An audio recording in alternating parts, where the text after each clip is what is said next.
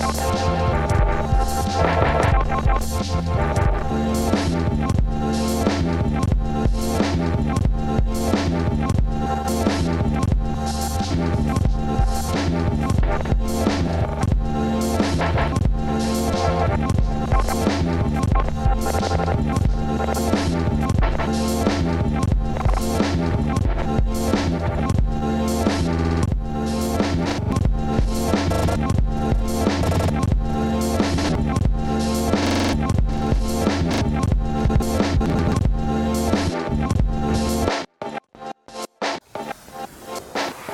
Ben ritrovati a una nuova puntata di Quiet Please, il podcast di fenomeno che vi racconta il grande slam. Siamo felicissimi di tornare, è passato un mese, anzi qualcosa in più, cinque settimane. E in questo mese sono successe tantissime cose, ci siete mancati moltissimo. A parte tutti questi superlativi, è cambiato il tennis, forse vi sarà giunta voce che Roger Federer ha giocato un'ultima partita, ma è cambiato anche Quiet Please perché fenomeno era entrato ufficialmente a far parte di Ultimo Uomo che è diventato indipendente e quindi intanto grazie di cuore a chi ha sostenuto questa transizione che non è mai facile. Poi è uscito anche Rivali, ci sono state le prime presentazioni in giro per l'Italia, ci siamo incontrati a Roma, Milano, Napoli, Lecce, ancora in altri posti, ci sono anche delle nuove presentazioni in programma, ad esempio questo venerdì a Roma e se è così emozionante soprattutto grazie a voi. Nel tennis il tour è arrivato a quella parte dell'anno in cui si rifugia nei palazzetti indoor quando è autunno e si apre la corsa agli ultimi posti disponibili per giocarsi le finals. Siamo qui anche per una bellissima partita, la finale di ieri che si è giocata a Napoli tra Musetti e Berrettini e Parliamo anche delle WTA Finals che si giocheranno a partire dal 31 ottobre in Texas e ci sono già le 8 qualificate, mentre per le ATP Finals la corsa è ancora aperta. Sono giocati questi due tornei importanti in Italia e adesso vediamo insieme un po' di cose. Grazie per essere con noi. Ciao Emanuele. Ciao Tiziana. Eh, hai detto che siamo nel periodo dell'anno in cui il tennis si rifugia nei palazzetti indoor e mi è venuto subito un pensiero proprio da italiano totalmente basato, e cioè eh, ho visto il torneo, la finale del torneo di Stoccolma tra Rune e Tsitsipas, uh-huh. eh, che si è disputata in questa specie di eh, hangar nucleare in cui ehm, credo che dopo e prima le partite di tennis si facciano degli incontri clandestini di lotta in stile Street Fighter. E come viene in mente a un tennista di andare a giocare lì invece che sul lungomare di Mergellina? allora, il posto dove si gioca il torneo di Stoccolma, secondo me è uno dei posti più belli, io ci vorrei andare proprio solo per stare seduta lì dentro, a prescindere da chi gioca quell'anno, non lo so. Secondo me più che incontri clandestini lo utilizzano per dei set cinematografici. Cioè sarebbe benissimo sia un film di Wes Anderson che di Woody Allen, volendo. E mi ha un po' dispiaciuto che quest'anno abbiano cambiato. Eh, l'anno scorso era molto in linea anche la superficie perché aveva dei toni un po' griggettini, un po' mesti e il font della scritta era tipo con grazia, penso fosse Playground secondo me, qualcosa del genere. Scusami, Playfair. E, invece quest'anno l'hanno fatto molto più banale con i colori classici verde e blu molto accesi, la scritta eh, come sono tutte quelle di tutti gli altri nomi dei tornei. Quindi mi è dispiaciuto che si sia persa un po' questa cosa, però ti dico alla fine ci andrei anche a seguire degli incontri clandestini se fosse necessario, solo per stare seduta su quelle seggioline di legno che probabilmente scricchiolano un po'. Non so, sì, anche... La provocazione iniziale, in realtà il torneo di Stoccolma ovviamente torneo di grandissima tradizione, in uno dei paesi con più tradizione tennistica, il torneo di Borg, eccetera. E molto bello e um, dei, una de- delle risposte banali tra l'altro è che a Stoccolma non si scioglie il terreno sotto i piedi dei tennisti eh, però avevano, infatti avevano provato sì lì erano erano sicuri che anche in passato non si fosse sciolto e quindi c'erano delle buone probabilità di trovare una superficie tutta intera, vero?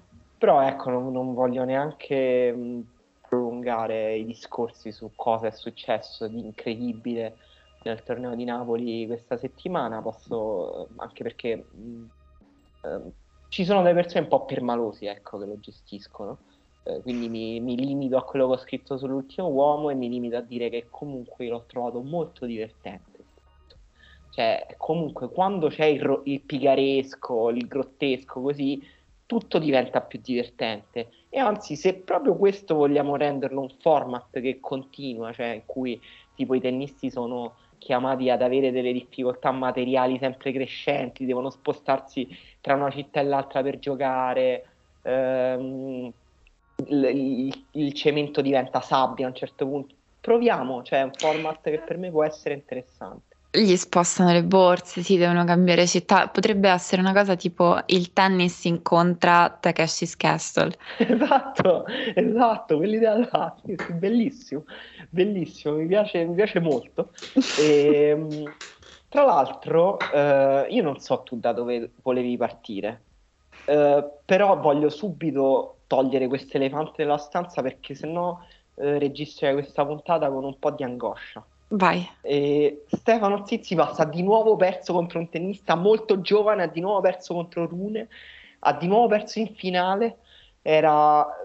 ed, ed, ha di nuovo fatto un'intervista dopo la sconfitta molto eh, allegra e mm, epicurea. Eh, ha detto... Mh, mm, questa, quest'anno mi sono riempito casa di tornei, di trofei, da, del finalista, del secondo classificato e sono contento che questo torneo non ce l'abbia. Tsitsipas ehm, sta avendo una stagione in cui bene o male arriva in fondo a quasi tutti i tornei e poi li perde quasi tutti. È 2 su 5 eh, in finale, eh, scusa, 2 su 7 in finale quest'anno, nelle finali. E la sua condizione esistenziale continua a preoccuparmi. Mi ero persa la parte dell'intervista, eh, quindi hai aggiunto questo particolare abbastanza fondamentale in effetti e avevo solo notato che era vero, gli avevano dato una specie di mazzo di fiori, giusto, come, sì. come finalista. E hai ragione, hai ragione, sì. Meno male che la prende bene, a un certo punto succederà qualcosa, suppongo, perché tra l'altro la partita no, con Rune... No. Invece no, secondo me è un cattivo segnale che la prende bene, perché vuol dire che si sta un po' adeguando con rassegnazione a questa cosa che lui sta è stato scavalcato dalla storia. Non va bene. Di già. E se invece fosse una sorta di contrappasso cosmico che ci deve essere perché quello che perdeva prima le finali era Ocelia Sim e quest'anno ne ha vinte ben due di seguito proprio adesso e quindi qualcun altro deve perderle se lui le vince. Questo è un tweet di Zizipas. Potrebbe dare la... No, io, io, mi dichiaro ufficialmente estranea ai tweet uno, di Zizipas. Uno di quei tweet che cominciano scritto Karma is a bitch. È vero, è vero. Hai ragione. Eh, però Rune grandissima vittoria. E, credo una, una, vittoria su cui nessuno ha gioito perché Rune è, è già è, è forse quello che in più breve tempo possibile, cioè l'abbiamo visto giocare forse 10 volte in totale, è andato sulle palle a tutti ehm, e, e questo però lo rende anche affascinante. E, e, cosa sarebbe un villain senza le sue vittorie? Quindi bene che abbia cominciato a vincere su cemento. Eh, ha giocato un torneo molto tosto, cioè che, che Rune una velocità media di palla eccezionale, che abbia dei colpi eccezionali, che abbia un gioco molto completo, era chiaro, eh, è però molto giovane, quindi deve ancora sistemare tutte le parti del suo gioco per essere un vero giocatore di tennis. Cioè ha, dei momenti delle partite in cui vince tipo 16 punti consecutivi e poi ne perde altri 15 consecutivi. Questo torneo è sembrato mettere tutto a posto. Poi la finale contro Zizipas è stata impressionante però è vero che lui già aveva dato idea che quando ha una partita così grossa contro un avversario grosso si esalta e Zizipas dall'altra parte si esalta a fare esaltare i giovani davanti a lui, quindi era una situazione quasi ideale. Sì, Tsitsipas l'ha, l'ha molto aiutato. La partita prima, la semifinale di Minor, l'aveva messo più in difficoltà perché in realtà forse lì Rune si sentiva un po' quasi avvantaggiato in teoria e invece De Minor lo esasperava E, però um, tra una settimana ci sono le WTF Finals. E, sì. Ci sono le prime WTF Finals in Texas. In, si... In, si gioca in Texas con Jessica uh, Pegula favorita. Esatto, che storia. Vado. Sì, un, una texana in Texas. E al momento, cioè, quest'ultimo torneo ha vinto Guadalara, che era un 1000, e l'ha vinto battendo 4. Sì, Pegula credo sia eh, stato di New York, però comunque sì, capisco, anch'io direi che è texana. Beh, sì, sì, vabbè, questa è l'informazione di contesto più indispensabile. Il padre è proprietario di due diverse squadre, NFL e NHL, e cioè, tipo la tennista più ricca del circuito e non lo so, una delle principali proprietarie, non, non, so, ci sta bene l'espressione proprietaria terriera in Texas perché si adatta all'ambiente, però insomma, latifondista sì, ci sta. E, e niente, a, a Guadalajara ha battuto quattro campionesse slam in, di fila per vincere il titolo poi contro Saccari e questa cosa è stata abbastanza terrificante. Tra l'altro il suo eh, secondo che titolo. Che, che, cioè, che, che, torneo è il torneo che vinci battendo tutte, tutte ex campionesse? tipo le prove di Ercole. Cioè, a me questa parte finale dell'anno mi piace tantissimo, succede sempre questa cosa, pure a San Diego c'era un tabellone che sembrava uno slam e invece era un 500 adoro quando alla fine si devono giocare gli ultimi posti, ci sono tutte, fanno dei tornei pazzeschi. San Diego era impossibile da vedere perché aveva degli orari, le partite iniziano alle 2, poi hanno una pausa per pioggia alle 2 di notte, una pausa per pioggia riprenderemo alle 3 e mezza, un'altra pausa per pioggia riprenderemo alle 4. Quindi io credo che nessuno in, questo, in questa parte del mondo, in questa time zone abbia potuto vedere le partite di San Diego, però sembravano molto belle. A San Diego ha vinto Sviontek che eh, ha battuto eh, Vekic in finale, ma proprio Pegula eh, in semifinale. Pegula si è consolata vincendo il torneo di doppio insieme a Coco Goff, eh, perché Pegula vince sostanzialmente tutto quello che gioca in questo periodo. E, ehm, però ecco, mh, Sviontek poi in realtà non c'era Guadalajara, e, ehm, in realtà, ecco, quando parliamo di Pegula favorita, quando in giro c'è Sviontek, è sempre insomma una provocazione. Sì, sì, no, quello sì. Però tra l'altro Sviontek si è tolta il grande peso di aver perso per la prima volta mm, una finale e ha perso con Krejcikova a Ostrava. È stato un torneo pazzesco e io ho amato Krejcikova in quelle due settimane perché ha giocato secondo me ancora meglio di quando ha vinto il Roland Garros nel 2021 ha vinto contro avversari di altissimo livello proprio per questa cosa che dicevo, tutte si volevano giocare alla fine gli ultimi posti. E ha giocato dentro l'indoor che non lo so, secondo me all'inizio lei sembrava molto una giocatrice solo da terra, una giocatrice che riusciva a trarre vantaggio dal fatto che magari molte delle sue avversarie invece non erano specialiste della terra e invece lei, grazie a una configurazione del suo gioco, poi le aveva messe in difficoltà su quello. E invece ha fatto quello che aveva fatto Contaveit alla fine dell'anno scorso, quindi ha vinto due indoor, uno di seguito all'altro. Tra l'altro il primo proprio a Tallinn contro Kontaveit a casa sua eh, con la prima ministra estone che, che le guardava. E no, ha giocato proprio due settimane meravigliose. Ho proprio pensato nella vita quando ci sono sei mesi che ti vanno male, regalati due settimane come quelle di quest'ottobre di Krejcikova. Vorresti più giocare il torneo di Stoccolma o il torneo di Ostrava? Beh, Ostrava però punti esclamativi. Ostrava, il torneo con i punti esclamativi, secondo me ha, ha qualcosa. Ma mh, mm, perché credo che proprio il logo della città abbia i punti esclamativi, abbia tre punti esclamativi. È, è stupendo, è tipo il nome di una band, ma è una città. È vero, è cic cic cic. Esatto. Pensavi a quelle, vabbè, questo momento millennial per cui gli è vero. scusa. sì. Eh, comunque sì, questo è, leggo eh, che eh, i tre punti esclamativi eh, s- simboleggiano il dinamismo, l'energia e eh, la self-confidence di Ostrava e dei suoi abitanti. Beh, anche i Chick Chick Chick infatti avevano un sacco di self-confidence. Eh, è vero, è vero. E un certo Ehm, dinamismo. Comunque, mi ricordi dove si giocano queste WTA Finals? Eh, Ah, in, gioca in- in Texas, scusa, in? Texas? Sì. Diventeranno così adesso i miei podcast in cui diment- ho, ho perso la memoria a breve termine, sarebbe un dramma pazzesco. E- Beh, perché questo immagino che dal ritiro di Federer in poi tu in realtà sei stato chiamato a officiare la sua memoria ufficialmente in giro proprio per l'Italia. Ma eh, sì, cioè se qualcuno vuole venire a una presentazione che faccio a Padova il 4 novembre è invitato. Però, ehm, e parliamo di Federer, però eh, volevo chiederti eh, se a te piace poi alla fine il format delle finals.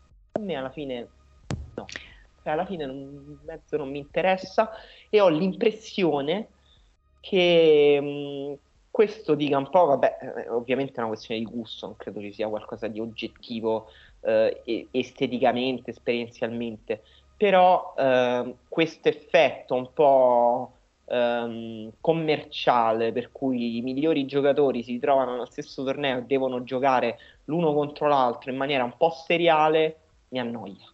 Cioè non dico sia brutto, non dico sia sbagliato, però dico mi annoia.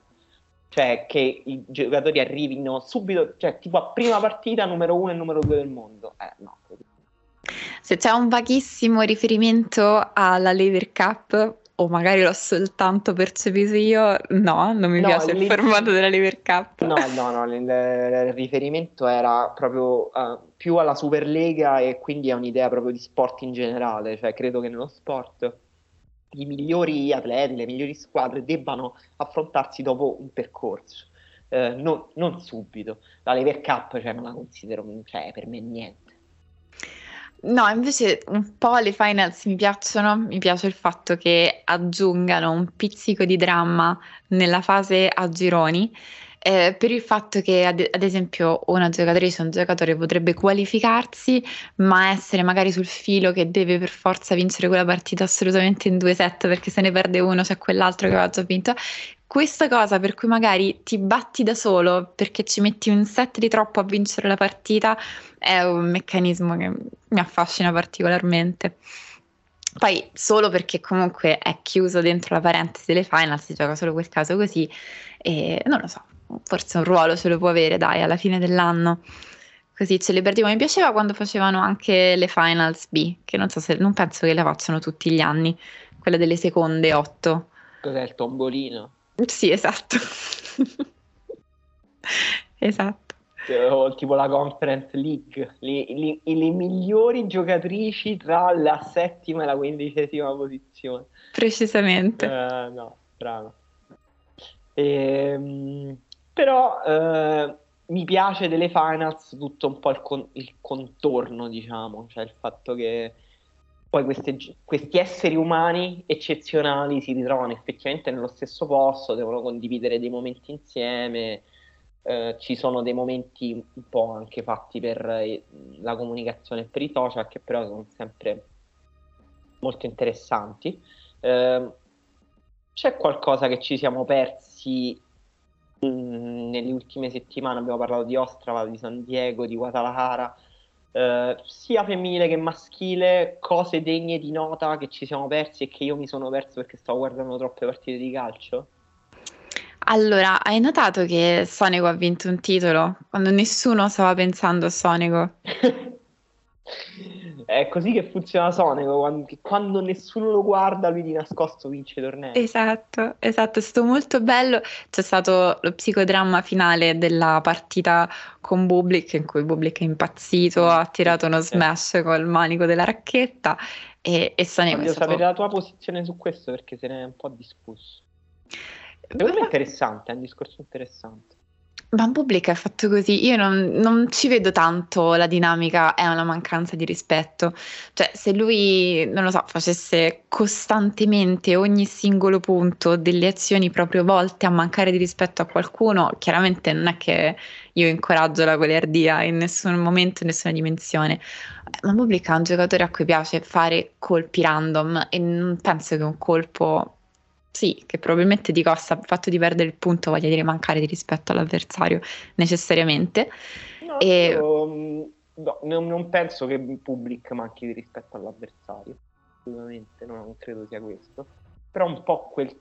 Cioè, e, e, io sponsorizzo in generale la creatività e lo spettacolo, l'intrattenimento sul campo, però un punto così importante, perché era un punto importante quello, cioè era una palla break, se non si sbaglio un momento delicato della partita. In una finale ATP fai quella cosa lì, non è che manchi di rispetto al tuo avversario, però è come se volessi svuotare, e credo che in realtà sia quella il suo intento, di svuotare di importanza quel momento, che però, cioè, io li sto guardando dalla televisione, cioè, non, non, non prendo un soldo, sto, cioè, questa è la mia passione, come dire, mh, mm, se tu gli togli importanza un po' mi dà fastidio. È un po' di fastidio che ho provato. Mm, capisco, capisco, hai ragione. Non era la primissima volta che lo faceva, eh, però obiettivamente in quel momento secondo me aveva già smesso di credere nel fatto di poter vincere quella partita. E la cosa bella che poi c'è stata, che a me quindi non ha, cioè più che fastidio, ero affascinata dal modo in cui Sonico è rimasto totalmente concentrato, ha giocato benissimo, ha giocato benissimo perché la cosa ha a quel livello ovviamente anche la tua possibilità un attimo di anticipare, di rimanere concentrato e basta pochissimo perché insomma quella palla non te l'aspetti così e sei tu stupidamente a sbagliarla, a perderla. Invece Sonico è stato pazzesco. Sì, sì, sì è vero, è vero. Eh, anche Rublov ha vinto un torneo? Sì, sì, ha rivinto a Gijón in Spagna. E Ma niente, poi abbiamo bene, detto... Ho visto delle cose notevoli. Cioè, anche sì. mh, un gioco un po' più vario, un po' più aggressivo anche, un po' più verticale verso la rete. Può darsi, può darsi se abbia ragione. Mi piace perché poi lui ha questo rapporto per cui non, non, si accontenta mai, cioè lui non vuole che il suo gioco sia solo tirare forte effettivamente, ha questa etica di dover fare un gioco fatto bene, completo, ordinato e sicuramente riuscito a farla. Ti volevo far notare anche che eh, c'erano appunto diversi giocatori russi che quindi hanno avuto una parte di stagione un po' compromessa che in realtà in questa parte finale hanno fatto benissimo, quindi forse è anche la dinamica per cui se hai un periodo di riposo forzato in cui stai bene, non hai infortuni naturalmente, eh, torni in campo riuscendo a fare qualcosa di diverso, perché ha vinto anche Samsonova, ha vinto Blinkova, primo titolo contro Jasmine Paolini e, e niente, quindi ha vinto Rublev, quindi erano in pochissimi giorni diversi russi. Invece partita... Tokyo, dove nel maschile ha vinto uh, Fritz. Uh, baratteresti tre partecipazioni dritte, uh, cioè preferiresti partecipare a um, Stoccolma, Ostrava, Tokyo oppure partecipare una volta agli US Open? Oh mio Dio! No, questo è troppo difficile. Poi mi fai tutte domande, tu dovresti rispondere tu. Ehm... Io preferisco fare Tokyo Ostrava Stoccolma. Mm, sì, sì, ho la sensazione che io gli US Open perderei e invece, cioè, non che gli no. gli altri Scalabrin Sanzono al primo turno di Tokyo. Esatto. Scappa l'upset.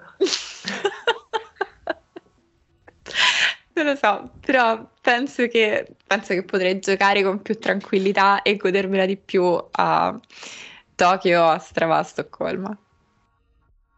Ehm, cosa stavi aggiungendo? Forse non abbiamo detto che Djokovic ha vinto tutte le partite che ha giocato esatto. in posti strani del mondo. Sì, volevo dire che l'altro, l'altro russo era Medvedev che si è ritirato durante la finale con Djokovic, che era una partita stupenda, stavano facendo una partita pazzesca, ero eh, proprio senza parole.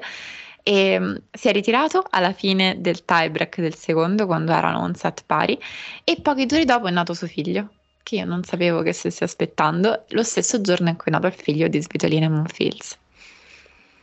Eh, sì, sì, sì, sì, è stato davvero un periodo fecondo eh, per il blocco est.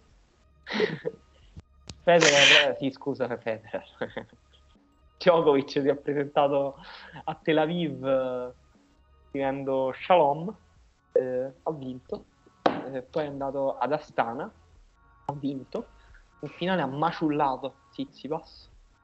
Sì, t- proprio lì, lì resa totale, cioè lì Tsitsipas con Rune è una cosa, con Djokovic? Non lo so, sembra che dice vabbè, proviamo a mettere la palla in campo ogni tanto. In generale Djokovic mi sembra aver maciullato un po' tutti quelli che gli sono passati davanti, a me mi ha fatto un po' spavento. Vabbè, è stato, è stato fantastico, cioè proprio terrificante. Terrificante, sì. Cioè, eh, non lo so, non lo so, non so cosa... È un momento veramente strano per Djokovic, è interessante perché... Lo sai che oggi ha lanciato la sua, la sua collezione, non so come chiamarla collezione, non è giusta come parola, i suoi vini. Guarda, sì, l'ho visto, ma non so cosa pensare. Mi sembra una cosa molto distante da tutto il mondo Djokovic. Mi sembra un po' una cosa più da crisi di mezza età e non me l'aspettavo da lui. Allora, è stata una cosa di famiglia e la polemica è stata: ma come uno sportivo che promuove l'alcol? Il padre ha risposto. cos'era? Al, al mondo musulmano ho fatto questa polemica. Non lo so, il padre ha risposto: Questa è bella, questo lo rende tutta una storia Djokovic in realtà. Il vino compare anche nella Bibbia. Ha Fi- fine della conversazione, Ah, esatto. Questa è la risposta. Vabbè, Quindi. però risposta semplice che apprezzo, sinceramente. Giusta soprattutto, certo, perfetto. No, Djokovic ha giocato un tennis stupendo e quindi so, temo, vedo arrivare i prossimi due mesi di polemiche se Djokovic potrà andare in Australia oppure no. Credo Ma io di voglio sì, vederlo giocare a tennis. Siamo un po' um, eh, a quel punto, no? Cioè, Siamo un po' a quel punto, quello che era abbastanza chiaro era che Tennis Australia aveva detto, ma magari, però noi non possiamo convincere il governo. E il ministro che aveva preso posizione su quella cosa ha- si è, l'ha presa un po' sul personale questa cosa, quindi non è felicissimo di far evolvere la situazione in senso positivo, mentre a quanto pare il governo australiano complessivamente sarebbe di quella, di quella linea. Però vorrei che tipo a un certo punto ci fosse solo una soluzione di questa storia, senza sorbire ogni singola frase di aggiornamento che non aggiorna niente, e poi possibilmente vedere Djokovic in Australia. ehm, allora, se voi volete una nostra puntata su ehm, Federer, dovete condividere almeno per 20 volte questa puntata e mettere almeno 100 like. Altrimenti questa puntata su Federer non si fa. E parliamo solo di Djokovic alla Lever Cup. E quello che volevo chiederti per chiudere il discorso Djokovic è, secondo te, cosa ha pensato Djokovic mentre montava il suo sorriso, i suoi applausi diplomatici durante la Lever Cup? Ti do tre possibilità. Ha pensato, non me ne frega niente, voglio, in questo momento voglio essere a Belgrado a bere rakia con i miei amici nella taverna. Uno. Due. eh, ha pensato che bello il tennis, che sport incredibile, che nobiltà. eh, io faccio parte di questa dinastia. eh, sono emozionato. Questa seconda possibilità. Terza possibilità, ha pensato cosa succederà al mio addio? Perché io non avrò tutto questo? Ehm, vorrei scegliere la risposta 3 con un asterisco. Cioè, Cioè, in realtà lui ha delle immagini mentali del suo addio ed è tipo una folla oceanica e l'intera Serbia in festa. E e stava solo pensando, tipo, raccogliere informazioni su come si organizza un ritiro in grande stile. Secondo me ha valutato che... una società precisa per organizzare qui. non gli è piaciuta tantissimo la scelta di Ellie Golding per la, la canzone finale, pensava qualcosa di diverso, eh, però le luci, la scritta in alto, Roger Federer, quello sì, quello bello, cose così. Secondo me stava facendo quel genere di ragionamenti. Secondo te ci sarà Fiorello a condurre l'addio di Djokovic? Potrebbe esserci, sicuramente lo stanno valutando, sicuramente. Ah, io spero, spero Sarebbe una grandissima scelta. Eh, sì, eh. Vabbè, sono una delle mie coppie comiche preferite, Fiorello Djokovic. Confermo. E... Adesso eh, è arrivato il momento di non posticipare più eh, il discorso su eh, Lorenzo Musetti perché ha vinto Rune ma ha vinto anche Musetti. Ha vinto soprattutto Musetti, dai, siamo stati praticamente convocati qui davanti al microfono dal suo sontuoso torneo. Diciamo, io ho visto Stoccolma, però dopo ho recuperato Musetti. Così, a tempo perso. Ho fatto il contrario, vabbè. Però sì, ehm... stata bella, no? È stato grandioso. È stato grandioso soprattutto perché, allora, breve riassunto delle puntate precedenti. Quando Sonico ha vinto il titolo, lui comunque era arrivato in semifinale. In semifinale, giusto?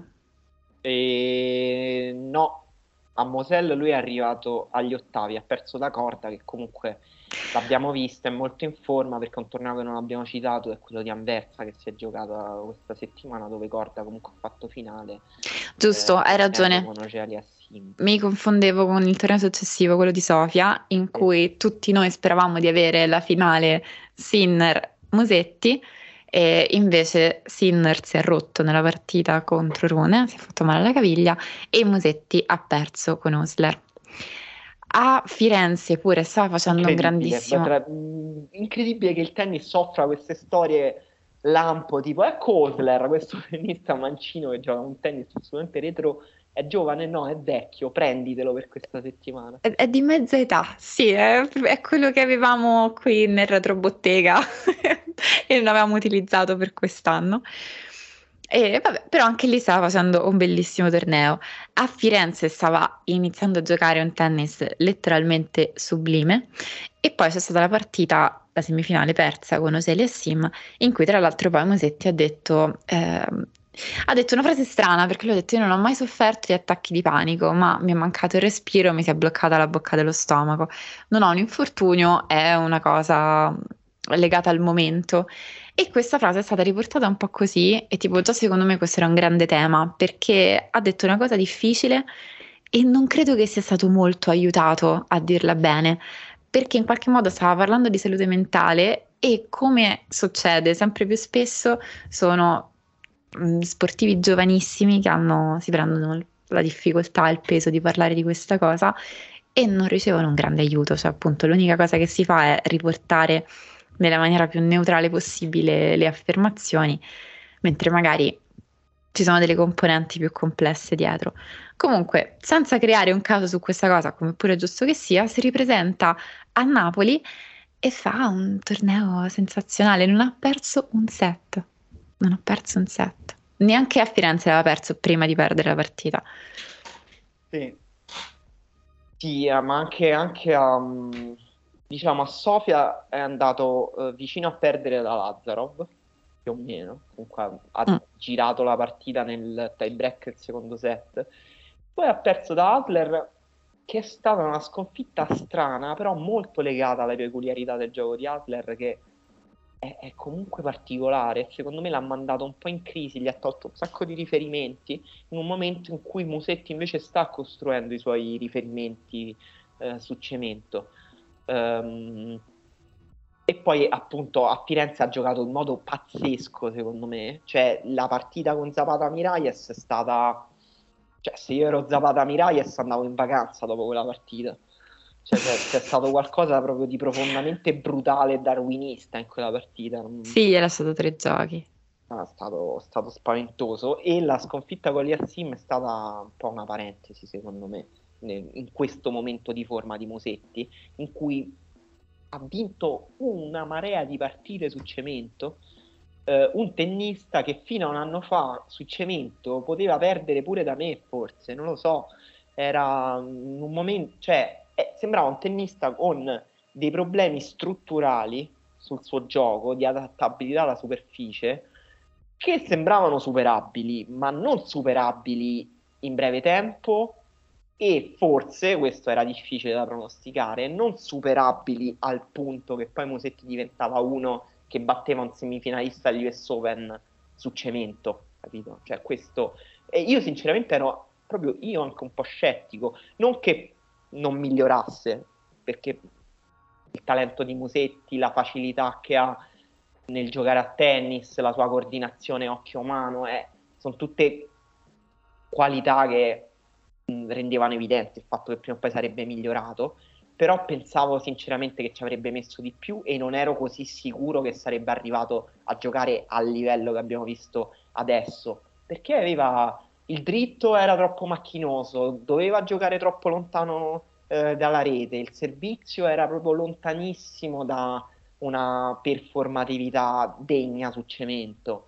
Eh, aveva proprio troppi problemi, cioè sinceramente adesso secondo me è facile dire è chiaro doveva solo sbocciare, eh, però effettivamente ha fatto così, cioè è solo sbocciato, ha sistemato il dritto, ha accorciato il movimento, gioca più vicino al campo, ha trovato le misure, il servizio funziona di più, ha aggiunto velocità sul servizio. E Tartarini ha detto mm, che, che, lui non aveva dubbi, che il tennis di, ehm, di Musetti era molto adattabile su cemento. E, e quindi è stato, è stato molto bello. Cioè, la finale con Berrettini, ecco, poi volevo sapere anche da te cosa pensi di Berrettini, di questo momento che sta passando anche a livello fisico. Eh, però ecco, Musetti ha giocato una partita incredibile, cioè ha dominato sulla diagonale di rovescio, ha dominato sulla diagonale di dritto, ha servito meglio del suo avversario, ha servito meglio di Berrettini. No, è vero, e tra l'altro appunto la, l'analisi che hai fatto dei colpi è giustissima, però insisterei sul fatto che non è per niente ovvio e non era semplicemente uno sbocciare atteso per questioni di tempo, perché quello che fa non è per niente semplice. Di base il suo gioco non è semplice nel senso che è uno di quei giocatori dotati proprio di un talento, di una grazia eccezionali nei movimenti, però per una certa fase, fino all'anno scorso, fino all'inizio di quest'anno, sembrava un giocatore appunto che ha dei colpi magnifici e sublimi, ma in qualche modo, appunto a causa di tutta questa serie di problemi che hai descritto, purtroppo tende a essere un po' sfortunato nella gestione delle partite e dei tornei. E sembrava molto difficile che riuscisse ad arrivare a risolvere questo genere di problemi. Adesso non solo li ha risolti, ma sembra aver cambiato completamente il modo di giocare a tennis, nel senso che non è più lì per fare dei colpi molto belli che gli diano piacere e che possibilmente siano migliori di quelli dell'avversario, ma sta proprio conducendo il punto, lo scambio, il game con tutt'altra consapevolezza. Cioè, a volte quando ne ha bisogno continua a stare dietro, però in realtà si sposta nel campo, si avvicina alla linea di fondo quando sa che ne ha la possibilità e quando questo gli permette di mettere pressione all'avversario. E quando utilizza, soprattutto i colpi, li utilizza non solo perché ce li ha, ma perché riesce a mettere la palla negli angoletti, fa un uso delle, in questi ultimi tornei ha fatto un uso delle traiettorie e delle diagonali spaventoso, riusciva da posizioni incredibili a mettere la palla letteralmente agli angoli e fondamentalmente costruiva il punto in modo tale che qualsiasi avversario, anche avversari molto molto mobili, alla fine si trovassero a colpire sempre fuori posizione, trovandosi anche le variazioni al servizio, non dava nessun tipo di punto di riferimento, faceva delle cose bellissime che erano proprio costruzione del punto e non più esecuzione di colpi molto belli. Sì. E questa cosa sembra tipo nell'antica Grecia sarebbe stata descritta con qualche divinità che ti sussurra all'orecchio quello che devi fare, quindi tu riesci sempre a rimanere concentrato ad un livello sovrumano nella gestione del punto, però anche con la sua capacità appunto di essere leggero, di divertirsi, di giocare un tennis bellissimo. Sì, no, sono mm, molto d'accordo, sono d'accordo su, sull'uso delle traiettorie col dritto, cioè col rovescio neanche dobbiamo parlarne del rovescio, però col dritto ha giocato degli angoli col dritto incrociato eh, impressionanti, cioè con sì. una fluidità impressionante. Eh, sono molto d'accordo che poi la cosa che lo contraddistingue è quella leggerezza ispirata con cui gioca. Per cui a un certo punto veramente sembra. È uno di quei giocatori che, che a volte sembra giocare con piedi un po' staccati da terra. Eh, quando è ispirato, quando si diverte, quando il tennis sta girando. E solo che ultimamente succede molto spesso questo tipo di confidenza, di consapevolezza che ha sviluppato, di facilità del suo gioco, è mm, che tu dici lo ha reso anche un giocatore che non gioca solo uh, per fare grandi punti, ma costruisce, costruisce i punti, costruisce le sue partite, costruisce il suo punteggio. Uh, è tutto molto legato, secondo me, tutto questo. Cioè, nel tennis gli aspetti mentali, la sicurezza che sviluppi è molto legata alle questioni tattiche, alle questioni tecniche. Eh, Musetti probabilmente è più sicuro perché il suo dritto è più sicuro. Eh, questo gli permette di giocare in modo più essenziale, cioè gli permette di essere più lineare proprio nel, nei pattern del suo gioco. Eh, lo schema servizio dritto con cui ha eh, dominato certe partite eh, a Firenze e a Napoli era una cosa che proprio non aveva ehm, e che appesantiva anche psicologicamente le sue partite.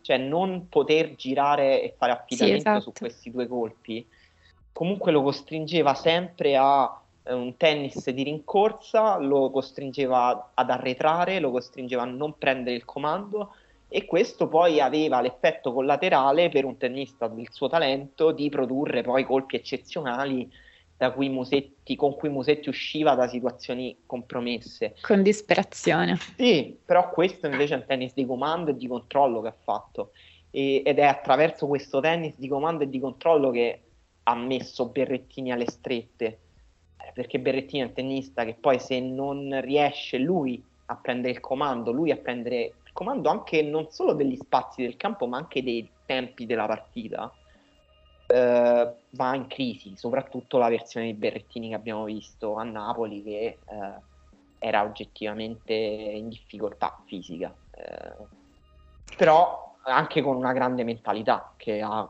creato un primo set incredibilmente battagliato da 72 minuti. Poi ovviamente dove cioè, le speranze dei Berrettini passavano dalla vittoria di quel set, Mosetti ha giocato un tie break in generale di altissima qualità da tutti e due, ma lui ancora, ancora più eccelso.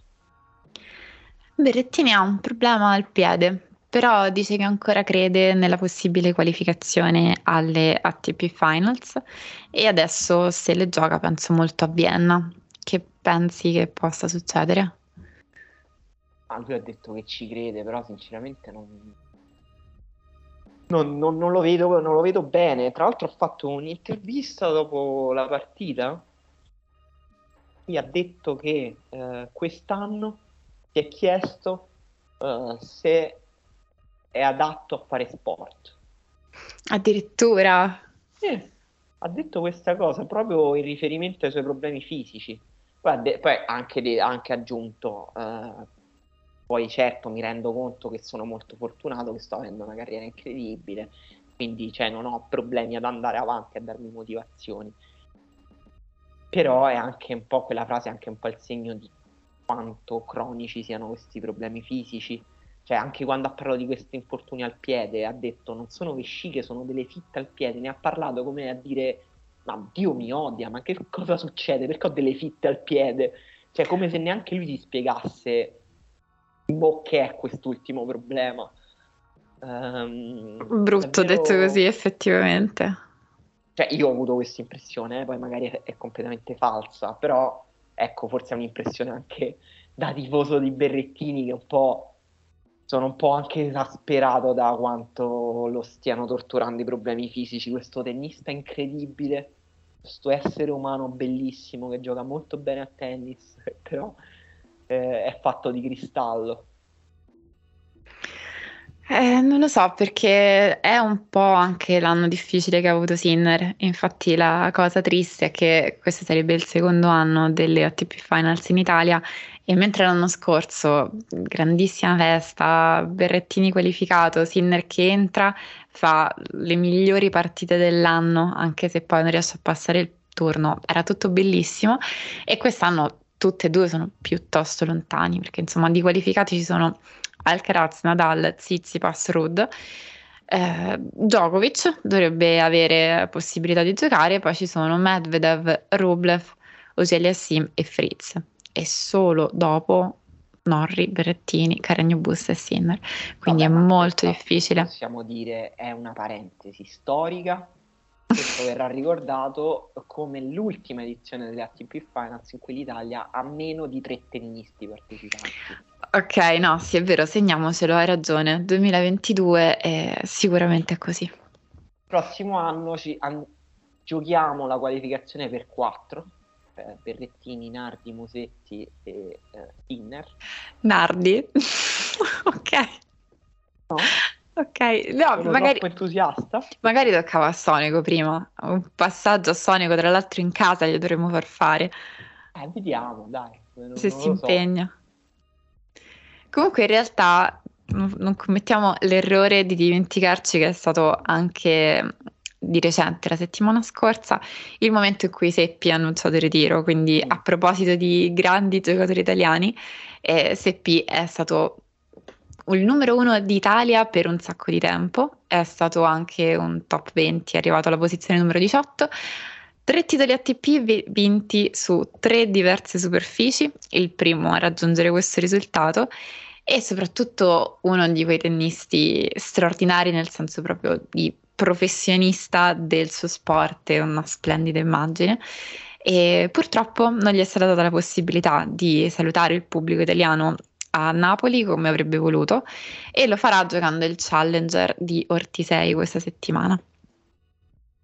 Eh sì, è stato, stata una vicenda un po', un po' amara questa. Eh, di Seppi, che Seppi sia un professionista eccezionale, eh, tutti, è così. Ha il record di eh, partite giocate nel Grande Slam fra italiani. E questo la dice lunga sulla sua professionalità, ovviamente, ma anche sulla sua qualità. Eh, Seppi è stato 18 in un momento in cui il tennis proponeva almeno 7-8 tennisti ingiocabili. Sì. Eh, forse in un periodo diverso di tennis avrebbe avuto una carriera ancora migliore, non che avrebbe potuto vincere grossi tornei, eh, però forse qualcosina, qualche soddisfazione in più se la sarebbe potuta togliere. Tennista completissimo, anche un po' controculturale nella storia del tennis italiano, cioè con eh, un, tennis moderno. E, mh, mm, cioè io ricordo benissimo il periodo in cui la Coppa Davis italiana era Seppi eh, Starace. E, e, ricordo benissimo che ehm, Seppi era un tennista, avevi l'impressione che Starace era un tennista di vent'anni prima, che stava lì, un po' per caso, che costruiva la sua classifica, cioè no, un po' per caso è cattivo, però ecco perché Potito poi è grande cuore, ha fatto grandi tornei, però uno specialista della terra, diciamo. Mentre Seppi aveva una, uno spessore, una dimensione diversa, cioè eh, era uno dei eh, pochi tennisti italiani che giocava coi piedi ben dentro al campo, che colpiva d'anticipo, che era completo su tutti i colpi, che aveva un bel servizio. E vederlo giocare mi ricordo proprio in quegli anni là era l'impressione che ok anche l'Italia, l'Italia può produrre dei tennisti maschi moderni.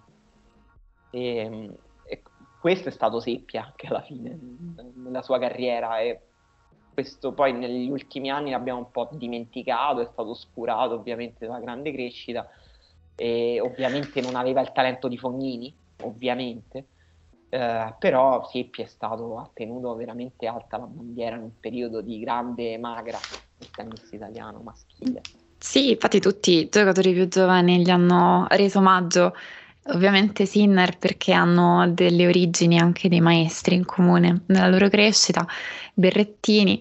In realtà anche durante Quiet Please, nonostante fosse la fine della sua carriera, ha fatto quel glorioso US Open 2021 dell'anno scorso in cui aveva battuto Fuxovic al primo turno con una partita vinta al quinto infinita, stupenda, e poi aveva battuto Urkac in 4 set. Sì, sì, Quindi, è vero questo era Seppi, cioè delle cose sensazionali, incredibili, contro poi tra l'altro Urkac che aveva vinto, era stato l'anno del suo esploit, ha giocato proprio sul cemento americano, quindi insomma non, non una vittoria qualsiasi.